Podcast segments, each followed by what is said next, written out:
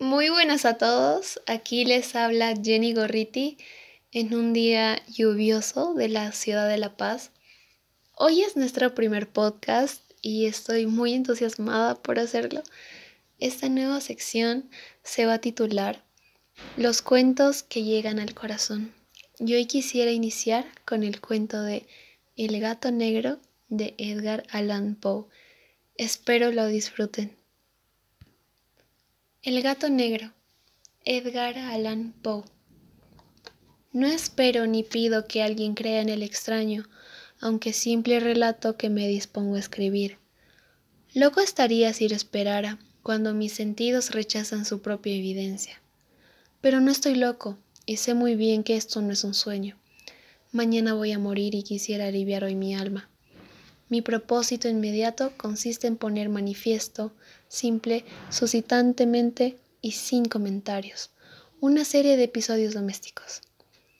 Las consecuencias de estos episodios me han aterrorizado, me han torturado y por fin me han destruido, pero no intentaré explicarlos. Si para mí han sido horribles, para otros resultarán menos espantosos que barrocos.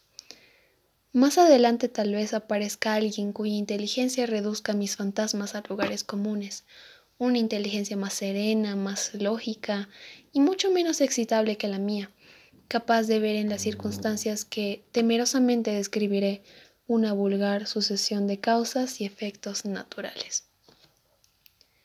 Desde la infancia me destaqué por la docilidad y bondad de mi carácter. La ternura que abrigaba mi corazón era tan grande que llegaba a convertirme en objeto de burla para mis compañeros. Me gustaban especialmente los animales y mis padres me permitían tener una gran variedad. Pasaba a su lado la mayor parte del tiempo y jamás me sentía más feliz que cuando les daba de comer y los acariciaba. Este rasgo de mi carácter creció conmigo y cuando llegué a la virilidad se convirtió en una de mis principales fuentes de placer. Aquellos que alguna vez me han experimentado cariño hacia un perro fiel y sagaz no necesitan que me molesten explicarles la naturaleza o la intensidad de retribución que recibía. Hay algo en el generoso y abnegado amor de un animal que llega directamente al corazón de aquel que con frecuencia ha probado la falta de amistad y la frágil fidelidad del hombre. Me casé joven y tuve la alegría de que mi esposa compartiera mis preferencias al observar mi gusto por los animales domésticos. No perdí oportunidad de procurarme los más agradables entre ellos. Teníamos pájaros, peces de colores, un hermoso perro, conejos y un monito y un gato. Este último era un animal de notable tamaño y hermosura completamente negro, de una sagacidad asombrosa.